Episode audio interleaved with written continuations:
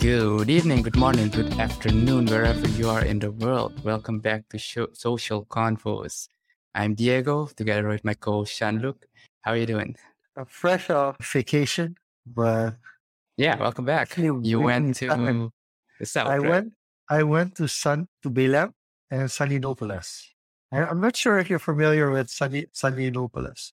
I am not. Like, is it a few hours away from Belem? Like, Yeah, how yeah. So it's so you you fly to Belem and then you take a drive for four hours, five hours to to the to the beach to the, to the coast of, Oh, that's not too uh, bad. of the state of the state of Para. Ah, i- is that where the like white sand dunes are? Where? No, it's it's really beautiful. There are some dunes. There's also what they call the Coca-Cola Lake, which is kind of like the similar to our Coca-Cola Lake or a creek. And but the beach is the beach is really interesting.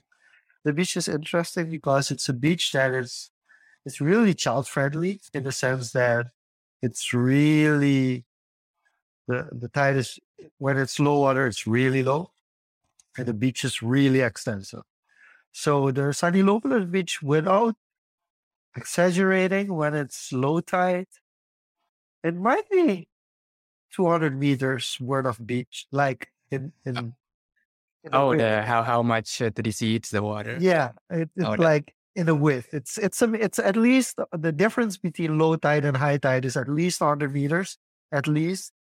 And the interesting part is that there's a road on the beach. Like if you go to Google Maps, there will be a road that's listed as a road, but you're actually driving on the beach. And the idea is you, you drive on the beach, at the different waterfront restaurant, they put out the tables and the chairs, and, and you just drive to one of the spots that is free.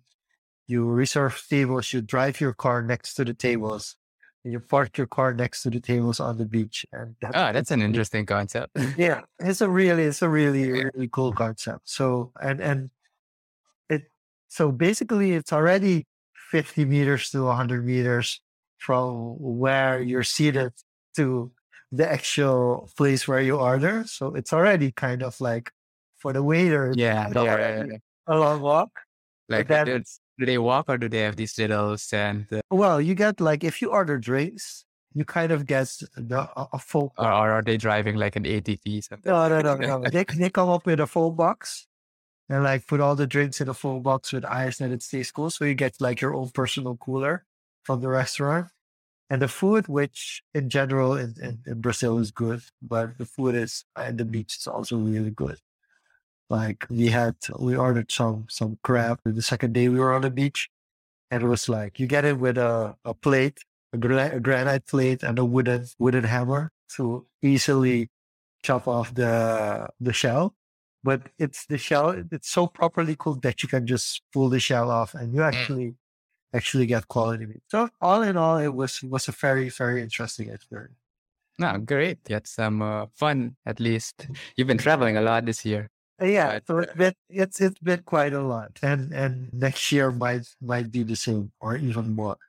So I can't complain. The only thing I will complain about is the flight schedule from flights to Suriname. So we're going to yeah, talk about the social media conference in a bit, but where we're booking flights now for our speakers, like all the flights are coming like in the morning, like yeah, between midnight at five midnight and 5 a.m. It's it's insane. Like, and I do, I do, I do feel we should give certain areas a little bit more credit because they are actually the airline who has reasonable travel and departure times compared to all the other airlines. Like AA comes in after midnight. The Yeah, flight from Gol that we were on comes in after midnight. Copa, which I fly a lot with a lot, which is an airline I like, but they also fly at like four and three or four or five in the morning. It's an ex, it's insane, insane. And yeah, that takes its toll, especially when you're traveling with two young children, four and seven. Yeah, you, you can't get them to participate a little bit. They have their own trolley, they do their own things, they help you out. But when they're sleeping, they're sleeping. So when you arrive on your flight, it's Yeah, Yeah, you got extra Yeah. luggage. You got extra luggage, exactly. But yeah, coming back to what we're talking about today, why the social media content is important, and in the context of social media, today is actually my Twitter 10 year anniversary. I, I just got a notification. Wow. notification, yeah, like 10 years. And I like, is it that, been that long already? And yeah, Yeah. I, I had my account in, I think, 2012. And geez, That's that's just goes to show how long we've been in this social media paradigm. Yeah. I had my account since 2011 as well, so it's it's been a while. But it's also there's also some kind of I think it's National NFT Day. Can it be? There were discussions about that among the community There? about getting a nat- national NFT day. But when you say national, like national where? So I think Yeah. International. But Well, there are a couple of people saying International NFT Day. Some yeah, so I, I, I saw the conversation pop up a bit around the different communities, but I, I don't think it's anything formal or uh, solidified yet. Okay. Well, for those of you celebrating Happy NFT Day, I, I haven't been active at all, which is a shame. I should actually check if I got airdrop something today, but yeah, to be honest, I wasn't at all focusing on that because we were we are busy with the social media conference turnout, and of course that's that's the main topic. Because yesterday I dropped a brand new our weekly on Substack.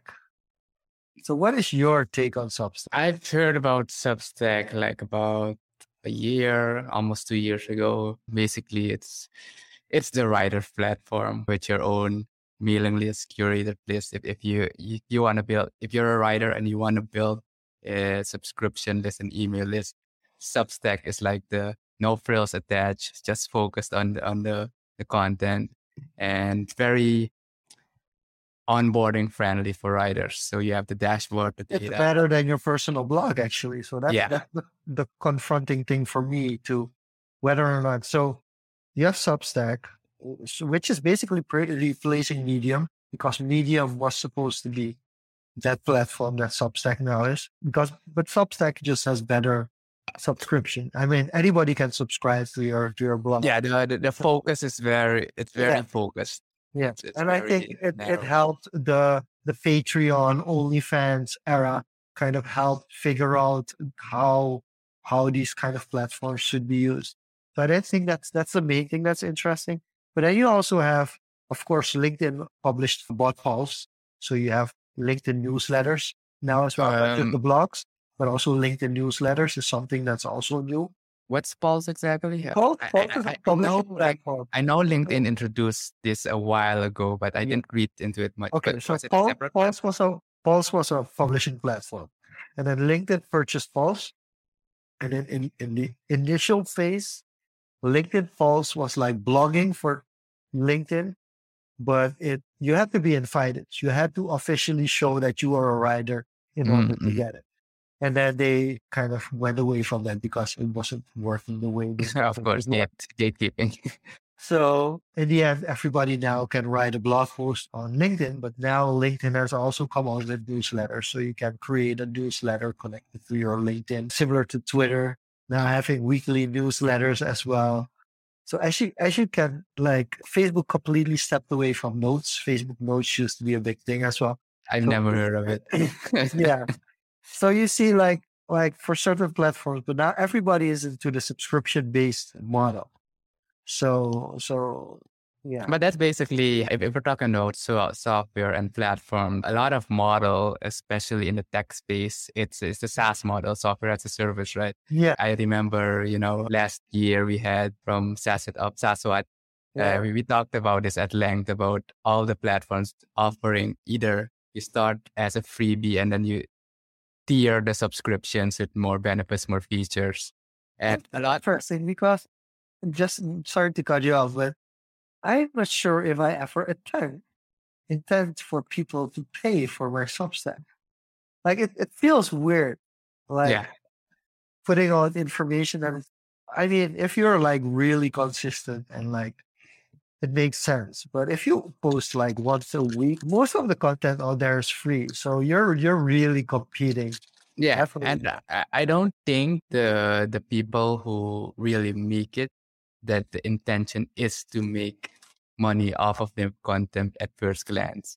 It is a either once they start getting an audience that that switches unless you're you know very focused you have a team already you're you're kind of in a corporation setting and then hey uh, this department you guys spin off something with the Oh, intent to generate revenue through that yes but i don't think individual creators so here's here's an interesting thing. with that intent Here's an interesting thing because I shared this post by Mark Schaefer.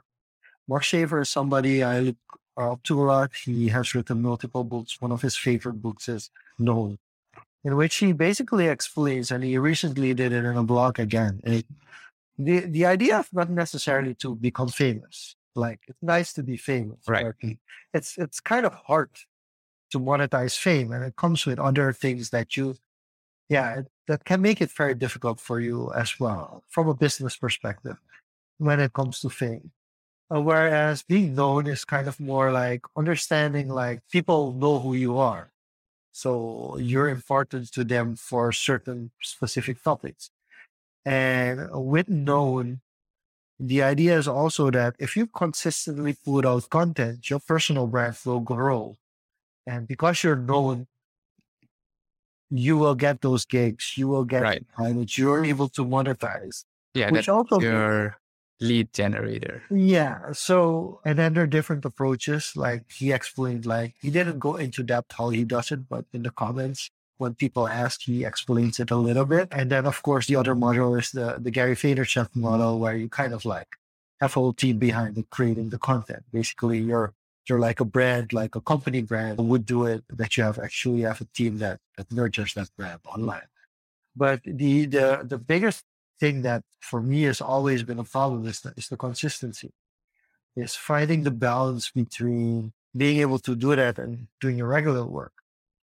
So I'm I'm I'm really excited because the reason I mentioned Mark Schaefer is because he's coming to Suriname, of It- course. it's official now I can officially say it. I Okay. mean, on the website, uh, the tickets have been booked, the hotel reservations have been made, so I can officially okay awesome It's, it's coming to Suriname, and yeah, it's one of the biggest names in the, in the marketing industry for the past thirty years. and you guys Mm. gave out a few of his book last year right Yeah, uh, we're we gave out a couple of his books in 2020. We'll be giving away a couple of his books again. He has a he has a new book out, Cumulative Advantage, which is more from a personal development perspective than more na- marketing per se. But also he has another new book coming out, I think in the beginning of next year. And the main book still for for the past couple of years has been Marketing Rebellion, where he kind of explains like how we're transitioning from different marketing revolutions to another, from one marketing revolution to another, and, and what brands are struggling with or dealing with. So in general, just I mean, like I'm excited, like that we can get a speaker who is like one of the, the thought leaders when it comes to marketing in general, not just social media, but Yeah. marketing in general. So better be there at the social media conference. You got Mark Schaefer. And to bring that into context, you wrote a, a blog post a few years ago when social media conference started about, you know, seven reasons why people should attend. And you, in your recent Substack uh, post, you kind of uh, revisited that, the idea. So let's talk about uh, some of the observations you made. Did anything change? Why should people still attend the social media conference in 2022? So I came prepared because I'm I'm wearing a social media marketing world t-shirt now. Big shout out to them as well. Big it's Mike Stelzner and his, and his team. Phil Mershon, the, the, the conference manager, uh, conference director of, of that conference. And the reason I bring them up is because they're celebrating their 10th social media marketing world next year. And for the past year, 2018, 2019, 2021, we have been part of the volunteers group for that conference. And with we, I'm seeing like the ineffable team. So basically the people that host the conference, the social media conference Suriname, go to volunteer in, in San Diego it's it's at least tenfold our conference, like in size, in admission fee, in volunteers, in speakers, in sessions. Everything is like all most of it's tenfold the size of what you do here. And the first social media marketing world in Suriname was also modeled around the 2014 edition of social media marketing world. And of course, things change. You realize certain things are different in, in Suriname and the Caribbean than they are in the US. So you change those things out of the, the programming. And what we have seen now is, is I mentioned in 2016 seven reasons why I thought we needed the conference. And interestingly enough, they're all still relevant. So I think that's that's that's the main purpose of of the blog post that I put out this week. Which one would you say they they're still relevant? Some of them have increased in relevancy. Which one would you say has changed the most in relevancy? Would you say? So interestingly enough, I think the role of social media in the world of ICT, and then also how ICT is defined. And yeah. I mentioned this because like six years ago, we we were talking about mobile app development and social media apps and how mobile apps would work with social media. And it's gone a completely different direction, I feel, that I originally thought it would go, to be honest. Because now, if we look like, okay, from the tech space, what's most connected to social media? I would say a blockchain, the metaverse, which is something that's completely new. Like in 2016, we didn't talk about the metaverse. We barely talk, uh, talked about crypto. We barely talked about blockchain so, technology. In in that context, in that broad context, let's say like what how would you describe or define ICT in 2022? What what should we consider? So you have different directions. Yeah, it's a big sign because you have Internet of Things, which is completely different direction. There's mm-hmm. more high level appliances, household appliances, company appliances, finding ways to make the internet more integrated with life in general, like any form of life. So that's already one side. Then you have the, the, the blockchain side, which is completely different as well. I think it's the ICT space because you you still have Security, which is a completely different topic. Decentralized finance would fall mostly under blockchain or is connected mostly under blockchain, but it's technically something completely separate as well. So, and then mobile eh, development is also completely different from blockchain because blockchain is still like a lot of blockchain is not mobile centric at all. And then you have e-commerce. E-commerce is a, no, a whole different ball game as well. That's completely mobile centric. Uh, so it's really hard to say like, okay, it's actually gotten harder to define what IC, ICT entails. Yeah. I, I haven't even talked about the difference between software and hardware and how to deal with it. I would describe it if you interact with it through a screen technologically, I would consider it under the world of ICT. Okay, even if it's not connected to the internet or should that yeah. be a criteria as well? Yeah, I, I I would include the internet in this one because you interact with the screen yeah. within yeah. a broader network. So it's really, really broad, which makes it even harder to find what the role is for social media and ICT landscape. So we, we've covered in the past year different themes. E-commerce was one of them that, you know, was very prevalent. The transition from, you know, the traditional traditional offline media to online media. And especially last year, moving into this year, you mentioned it a lot, blockchain, metaverse stuff has become more uh, mainstream. Uh, and yes, uh, if you remove the financial component from it. There is a lot of technological developments happening there, uh, especially we are kind of actually already in a metaverse. It's just I would describe it like this: that the metaverse is just getting more more fidelity. It's getting more Let's visceral. A great example. I saw a post today that Polygon and Starbucks are going to work together. Yeah, yeah, yeah. So I, I, Starbucks, I, I know that news. Starbucks is essentially saying, uh, we're gonna put our Loyalty system. It's basically a loyalty system that they're Yeah. kind of you're. So it, when I read into it and I, I checked out a few podcasts and they broke it down very interestingly. So yes, you have the traditional loyalty programs with any retailer or shop. You know, you buy, you get a voucher. If you buy X amount, you can claim a free or you get a certain discount. And they're putting this on the Polygon blockchain now, attempting to put it on there.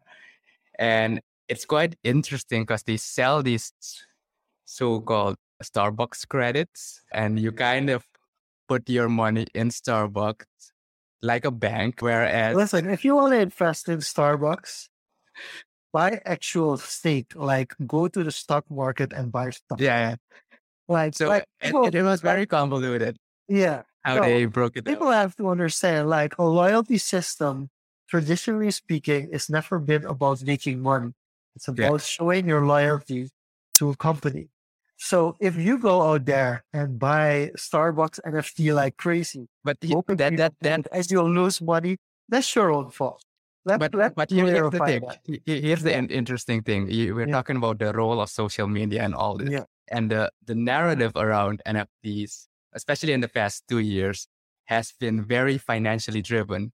And if you a company like Starbucks comes with this now, you're gonna draw a, a different crowd. So how would you see the role of social media fulfilling, telling that narrative, shifting away mm. from that financially Well- driven? Eventually, all markets mature, right?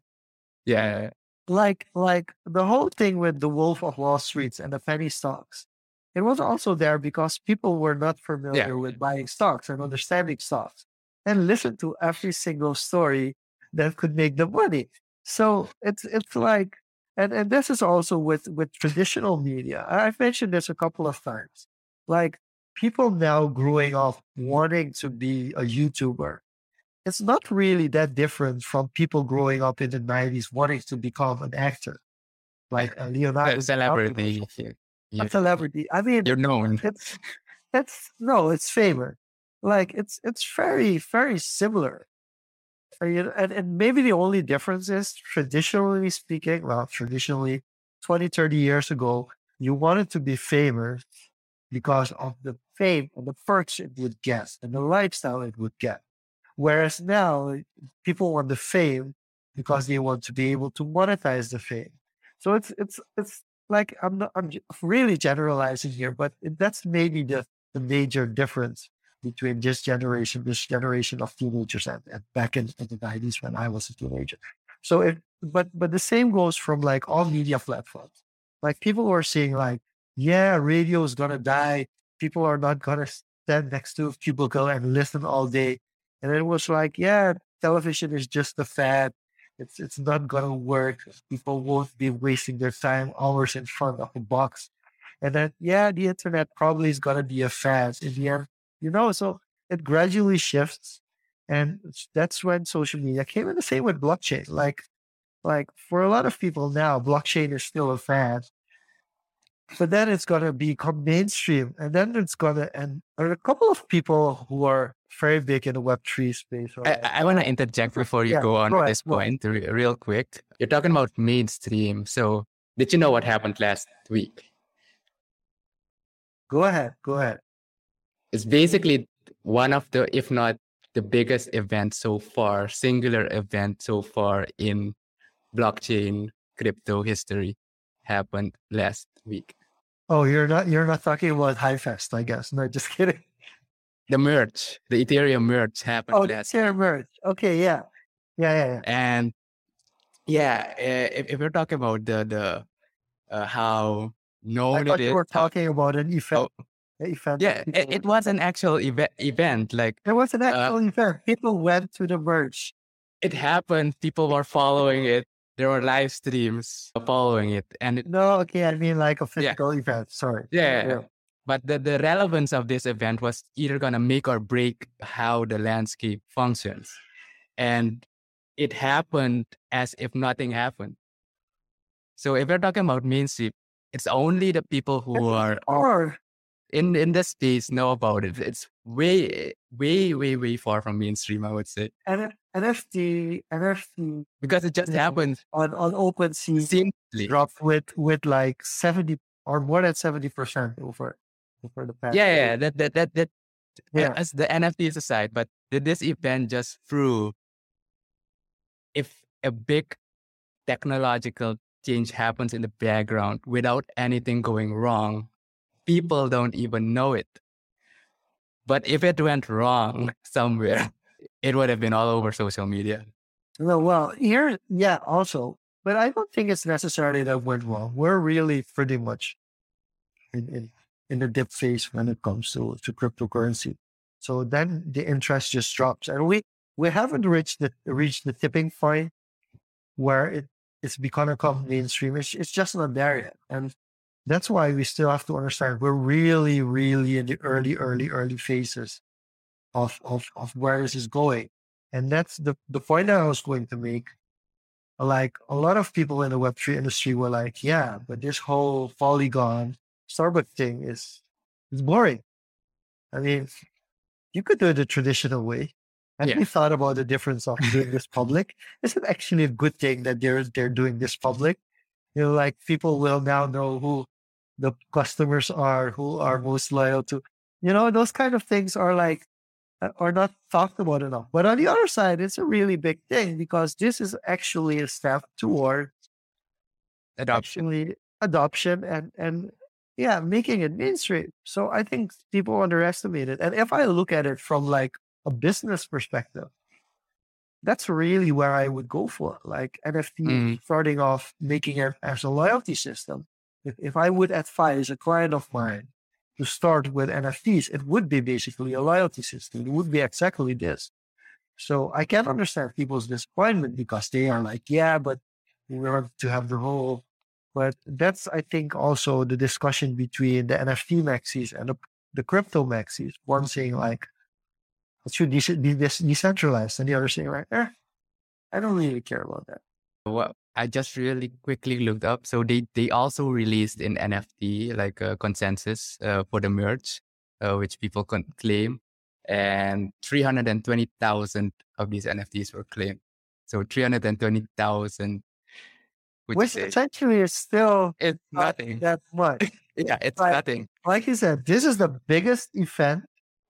Like this is the biggest event in all of, you Yeah. know, like in, in, in the whole world.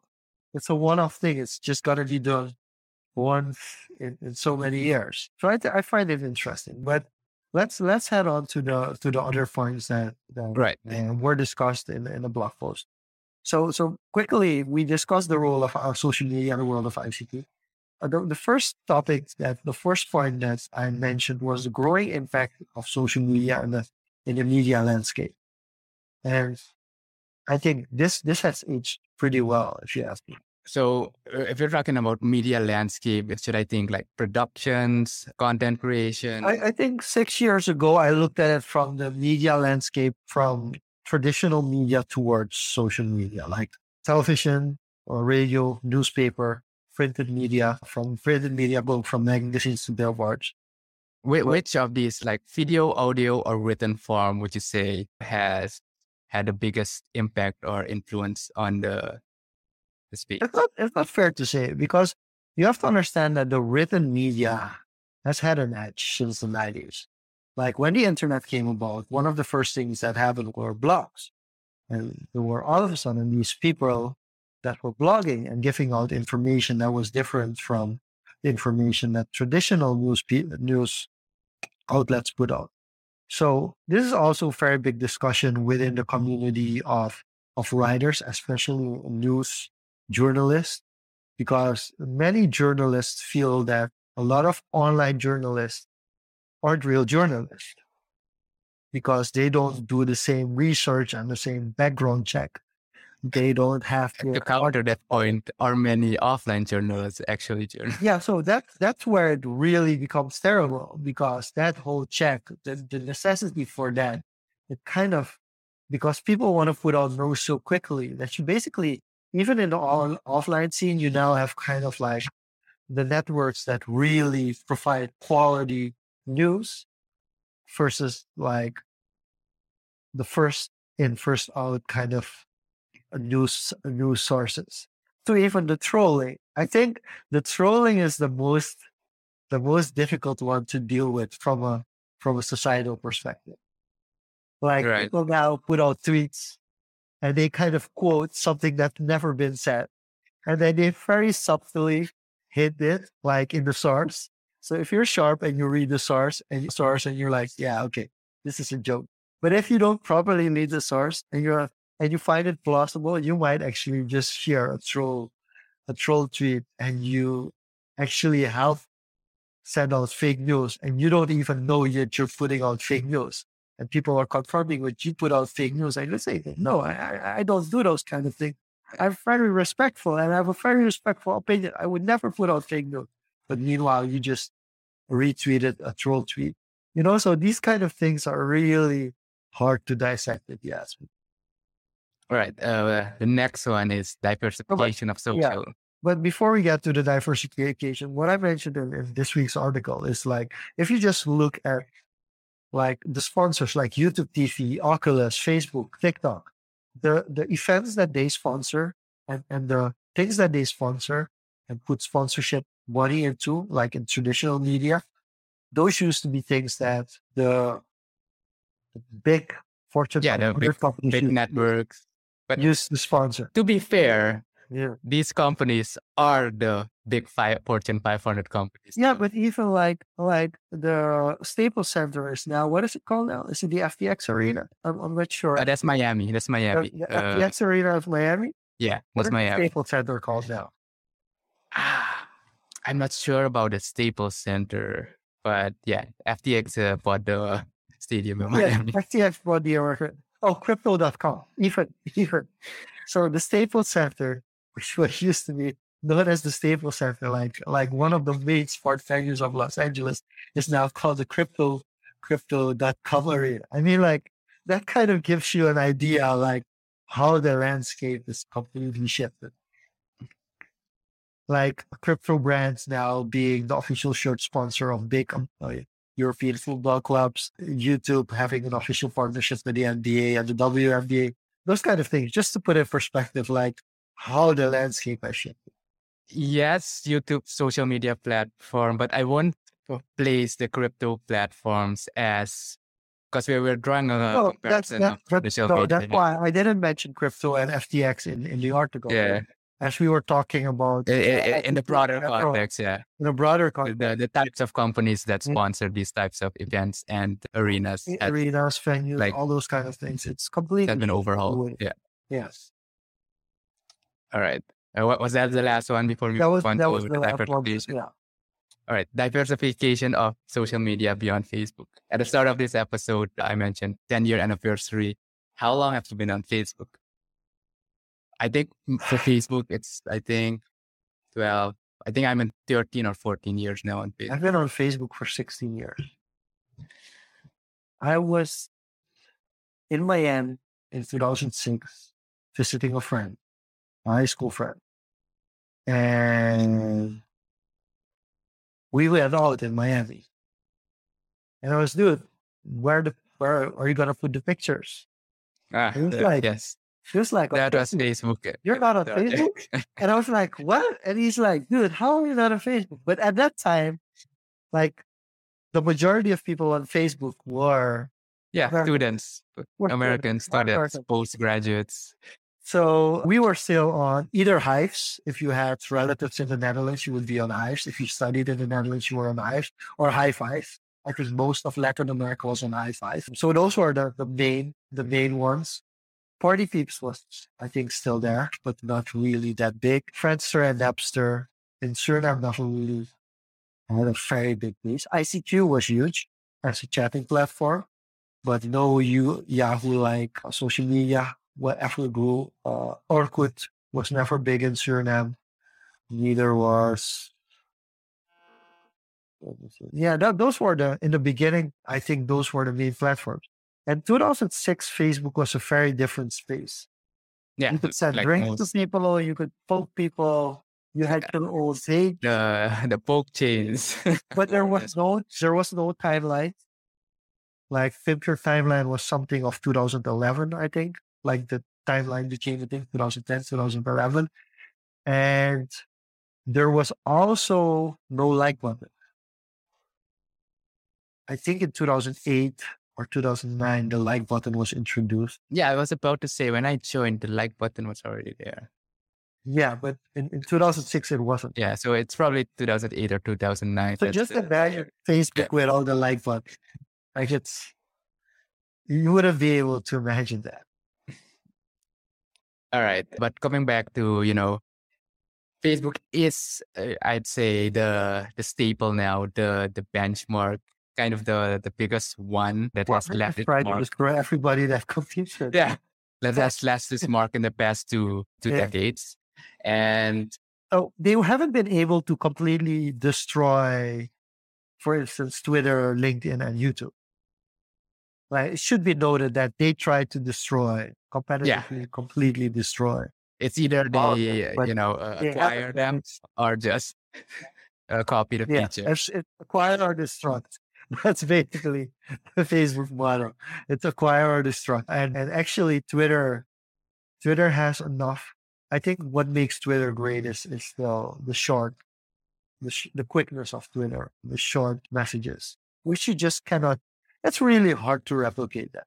Just yeah aside from that it's also the the um, brand or the trust yeah I, I say trust with a grain of salt that twitter has built over the years like people expect you know fast news when, when there's important events happening it usually circulates through twitter first so the, Yeah, Twitter Spaces. So, so here's the funny thing because right now everybody's copying everybody. Like YouTube is Right. now in YouTube Shorts. YouTube Shorts is just trying to completely destroy TikTok. That's that's the main goal. Like how Instagram kind of destroyed Vine at the time. And Vine used to be a product of Twitter, was the short video, like the, the popular short video app, and uh, it was Twitter based, but then was completely wrecked by Instagram, by Instagram video.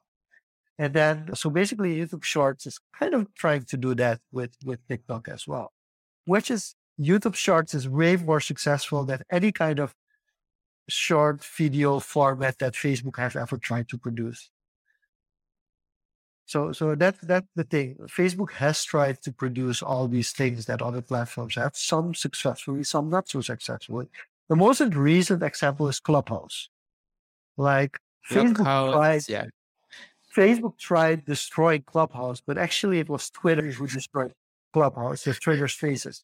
So It- you know, it's a, the, the facebook uh, spaces thing never really picked up it never really never took off. it stayed in beta Yeah, and it it died in beta Yeah. Yeah, and I experienced this firsthand. So a couple of years ago, we were building a new app we're doing together with uh, Raul with, with Adapt. And we were building an event app. So for Surifesta, there was already an event app. So we basically approached Adapt when they won with Koiri. Koiri was an app which was basically an app where you could list the events that you were gonna go to and then put them in some sort of agenda. And we actually use that app to as the base for the Surifesta app for all the activities in December. So you just start going your phone and like, oh, there's a party there, we can do something there, and so on. And we wanted to make it more interactive. So we were like, what if we build the app in such a way that if you check in at the event, you can upload photos on the event, and people that also have the app can see the photos of you at the event. And like, as we were discussing and brainstorming on how to build it, Facebook rolled out stories for events. So that's that's just the destroyed social media landscape Yeah. in a nutshell. Like, like you have to be really strong and have a really strong user base to compete. And like the, the people that founded the most are the people that made Meerkat. Like if you remember, like Periscope was from Twitter and then Meerkat was its own entity.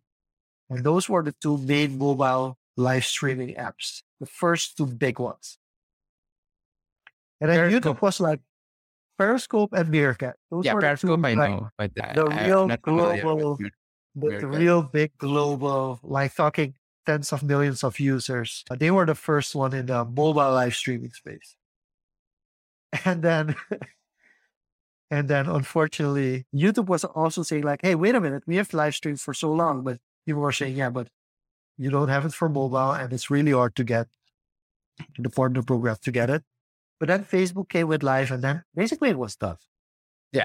All right. So coming back there was- to the diversification, basically, it's very much centered around Facebook, YouTube, and this is a great opportunity to you know assess the landscape to where to move. Where does Facebook not So- have its reach, and where you? when when Meerkat died down, when Meerkat died down, the, the company that made Meerkat made House Party, which became really popular because House Party was the place that you could go live without people knowing because you had the live, the Facebook live, and all those lives were public lives that people can watch what you're doing live. So they made House Party, which was different. It was a private live where you could go with friends and watch things together. It's like a real house party. And then Facebook came with Facebook Rooms. so it's it's yeah, it, it's really interesting how they kind of destroyed everything. All right. I'm looking at the time and a few more of the points we need to go. Let's just uh, rapid fire each. I think four more points to go. So shifting advertising budgets from offline to online. What's your take? What's your take on that? So traditional advertising, people spend thousands, tens of thousands of units of currency to, yeah, basically make an ad if it's through TV. It, it was very expensive and production heavy. And if you look at the transition uh, using social media, it that has drastically cut cost and reach, uh, the cost to reach ratio a lot. Uh, but I see a shift in that again as well. So we, we, we had the shift from, you know, expensive traditional media to almost no cost wide reach media. But now that's shifting again because companies who have shifted completely online are throwing all their budget that was traditional media into productions for online. And it's getting more competitive now to distribute online. So that's that's kind of the dynamic I've been observing. But I, I do have a but on this. I do believe that personal brand and coming back to your reference of being known has more leverage than throwing just money in production. Unless you have a very targeted algorithm driven strategy, the leverage leveraging your brand and being known can still pay off uh, on a on a budget. Yeah. Okay. So basically, hard work still pays off. but here's and and you're like the, the I think the biggest difference is that traditionally speaking, you would go on a network, and from a social media perspective, you are the network. So I think that's the big. It's it's difficult for for a brand to understand. Like, hey, I basically my YouTube channel is like I have my own television. I think I'm not sure who's who made this reference, but there is somewhere. Basically, every company is also a media company in this age. If you're into cars, uh, heavy equipment, you are also a media company if you participate in social media. Any company that operates on social media is automatically a media company. So I think the biggest change for me is I wouldn't say like the production is like it's it went like this and now it's going like this again in the sense that social media productions are now sometimes just as expensive as traditional media. Sometimes Production. even more. Even more. Like the, the best example that you can give is like Mr. Beast. Jason Jason yeah, Mr. Beast or Jason Derulo and Will Smith spending like hundred thousand dollars worth of camera equipment and resources to make TikTok videos. You know, like that's that's kind of like Mr. Beast is probably the best example to put billions of dollars in just productions for YouTube. But but from a media placement perspective, from a media placement perspective, I think social media is is more more interesting, more intriguing. Yeah. Of course, we're moving in a one way street technologically wise. So You got to adapt. But but then to a point as well that you don't reach certain audiences on certain platforms It- as well. So this so comes back to the point of diversification. Sorry, yeah, I didn't catch that. Yeah, I think cut off. Yeah. Yes. I, I think I'm quickly gonna go on to the next part. Is that like you have like the traditionally schooled marketeers that have to adapt to the online space and the social media space. But then you also have like 20 year olds who have never learned basic marketing principles that just want to put out fun content without actually thinking of what are brand values? How does branding work? How does PR work? How does marketing work? What are the, the four basic P's? What are the seven P's? Why are the four basic P's still important in social media terms? Because if you don't, if you're not familiar with, If with you're product not familiar with those seven P's, go back to the episode of Rowan Smith uh, back exactly. exactly. So so basically, ba- basically, and then the whole thing about yeah, but education is no longer important. Like it really depends on the context. It really, really depends on the context. Like you could be amazing in, in getting fall. I think you're getting cut Uh, off again, Chan. Yeah, Uh, you, you are saying it's amazing in, in getting followers and having a million followers. But if you don't know how to monetize your following or how to create a community, basically you're you're back to square one as well. In that case, you partner up or hire someone who can actually pull it off. Yeah, but you have to understand first. Yeah, you have to be self aware enough to understand, like, hey, there's a certain skill set that mm-hmm. I'm missing. And like, you could either have people that understand it, who understand, like, hey, you understand business and marketing. Hey, you understand how to gain attraction and following. Let's merge, let's work together. Or you have those that totally don't understand the field of social media, but don't accept it and those that completely don't understand the world of marketing but don't accept it and yeah you have to be aware where you are and how much of it you understand in order to be able to identify as well partners that will help you go forward Yeah, Totally agree there that self realization, self awareness is important to concede that part. All right. Uh, then we have moving on to understand the battle between social media consumption and production. And this we, we, talked, my favorite we, we talked about this, I think, uh, last week or two weeks ago on, uh, not last week, but a few weeks ago on the TikTok scenario, why it is relevant to go onto TikTok. And this is the consumption versus production dynamic, right? And because not many people produce, but there's a lot of consumers there. So basic supply and demand, production and consumption, uh, that dynamic plays into it. So leverage the platform with less producers to be seen more. i have a question for you if you play Gods Unchained and you stream it on twitch are you producing or consuming You're a producer. Okay. If you don't stream it, are you a consumer or a producer? You're a consumer of the co- the thing you're playing. But if you stream it, you're a producer of the content you're creating. So you're a so it's it's two different things. One, you're a consumer of the game, the product. That's one. But by streaming it, you create another product, which is entertainment or information for a different type of audience watching you play or interact with that product. So th- then you become a producer for that platform on another platform like Twitch. While we wait for Jean-Luc to reconnect, hey Shamil, welcome to the chat. And he's saying we adapt by creatively learning something new. True. The this landscape, I would say, is you gotta continuously learn and adapt because the space is ever changing.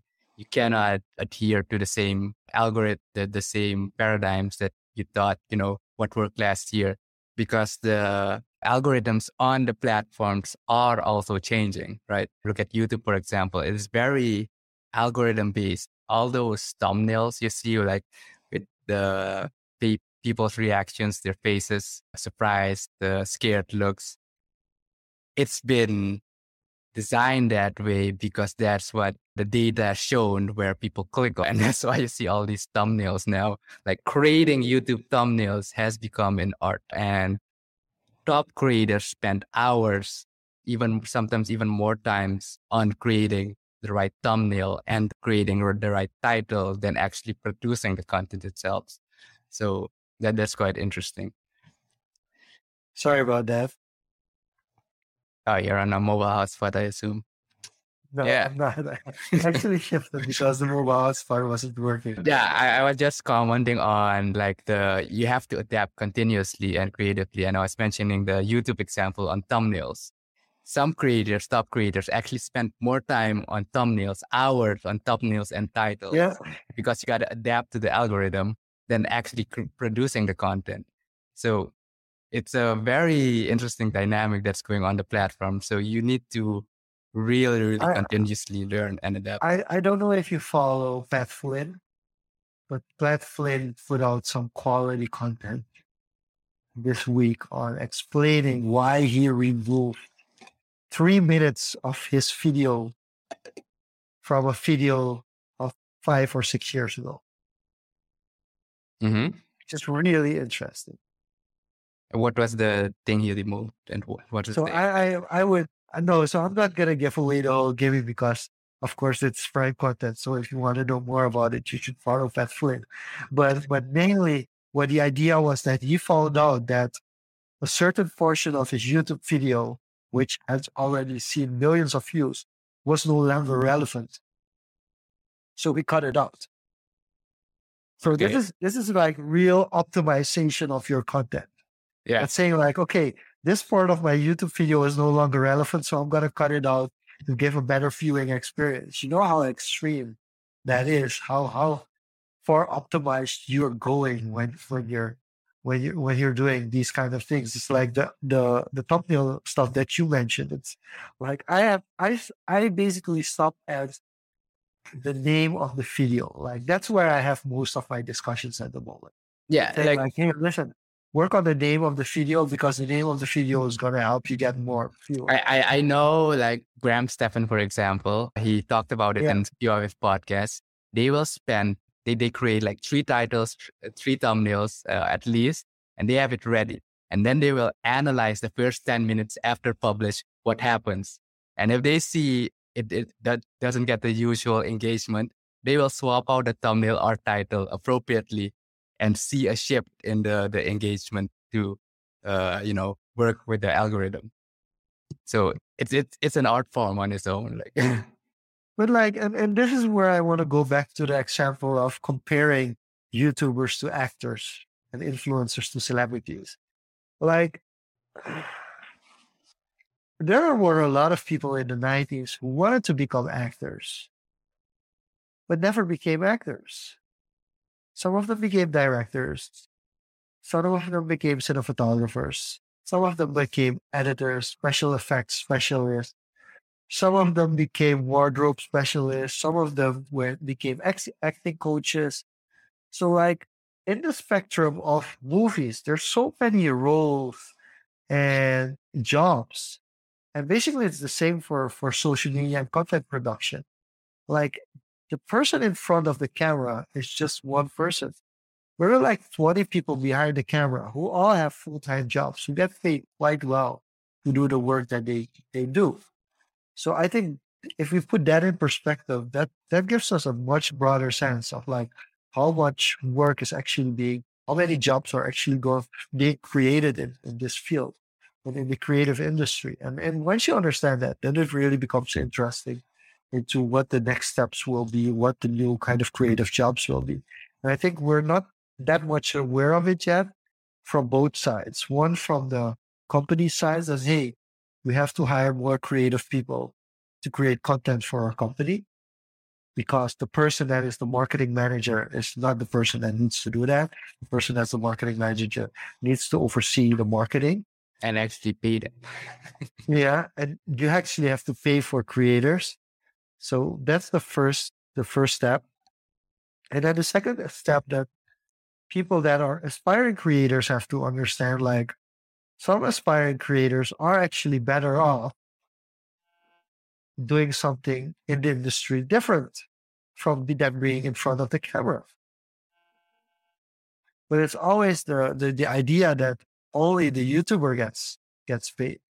But like there are people working for Mr. Beast who get paid good salaries and never get in front of the camera. I think I think that that's for me the main the main takeaway. Yeah, one one last example before we go on. I know, like for example, there's some Twitch streamers.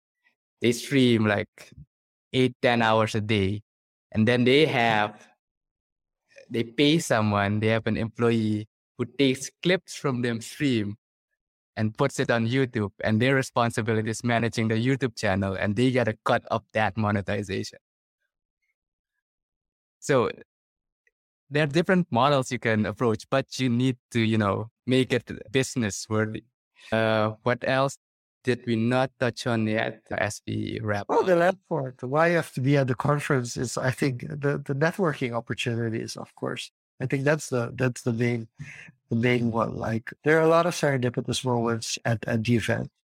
And I think that makes the event so great is that there are so many opportunities to connect with people, but there are campaigns, there are campaigns, there are projects that have been a result of people that met up during the conference and got to know each other, whether it's a sponsor, whether it's a company, whether it's a participant, a student, a speaker. There are a lot of opportunities that come from going to these conferences. That's also one of the reasons that I continue to go to San Diego every year. And I, I, to be honest, I'm far from being the most out of those opportunities. Yeah, I, here. really terrible in those kind of situations. To to to quote um, a Therock uh, a bit, like when you Yeah. go to these events, like hard work and intent play a huge huge role in serendipity, and you know, Yeah, go, you know, do your work, but have a clear intentions of what you want to achieve during the conference, and actually make use of it when that moment actually happens. yeah. I mean, I don't want to even want to talk about it. but I think of the, I, I mean, I really have to send out the message to Bo, for instance, because uh, Bo really like, uh, recently somebody reached out to me like, hey, I was in a space or something with Bo, and Bo said, Jean-Luc is also doing crypto, so I have to check him out. And I was like, whoa, that's pretty cool. So, so I, I really have to follow up better. I think that's one of the things that Yeah, you you and me both, probably, but is still one of the hardest things. definitely being in person at a conference is something you should experience. I don't think we have, aside from that, there's one other topic I wanted to bring up, but we don't have time, but we'll, we'll shelve it on for a, another episode. That was around social media as well, but more on the censorship part. you really want to want to go I- that direction, I guess. I, I, I do, I do, but not for this episode. So let's wrap this one up for the social media conference. Anything people should still know. If you haven't read the article, check out Jean-Luc's Substack, Jean-Luc Yeah. Assar. So I com. here social charlucsr.substack.com. That's basically my new blog page. I will return to my website, but for different purposes. So if you want to get a weekly update, just subscribe to my Substack and you'll get a weekly update. And um, yeah, go to socialmedia.sr. Let's let's create another banner for that one. Well, you Social create that media. banner, uh, there's a question here. Will Jean-Luc uh, announce his book at the conference? Do you have an update for Shamil? Woo! Tough, tough one. No, I, I will announce the book, but it won't be available for free order yet. I will most likely pitch something else is in the sense that if people are interested in the book, that they can get like a premium involvement, that they can get updates before others get one. But as of now, currently, I've postponed my book launch to next year. And there's a good reason for that, uh, Shamil. My mother has put out a book, and I want to spend a little bit more attention to my mother's book. And there can only be one Christmas present.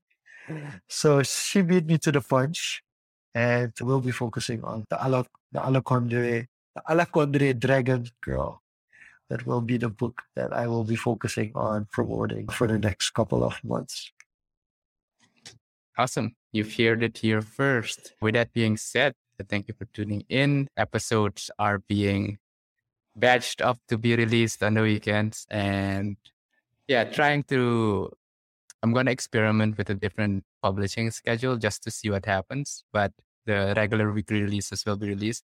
But if you missed one of the previous episodes, you can always fall back on either my YouTube in the archive, subscribe there, and you won't miss the weekly live raw sessions. But the post produced will end up on the website eventually. That being said, this was Social Confoes, Diego. Thank you so much. And as always, see you back next week, same place, same time. Bye bye. Cheers.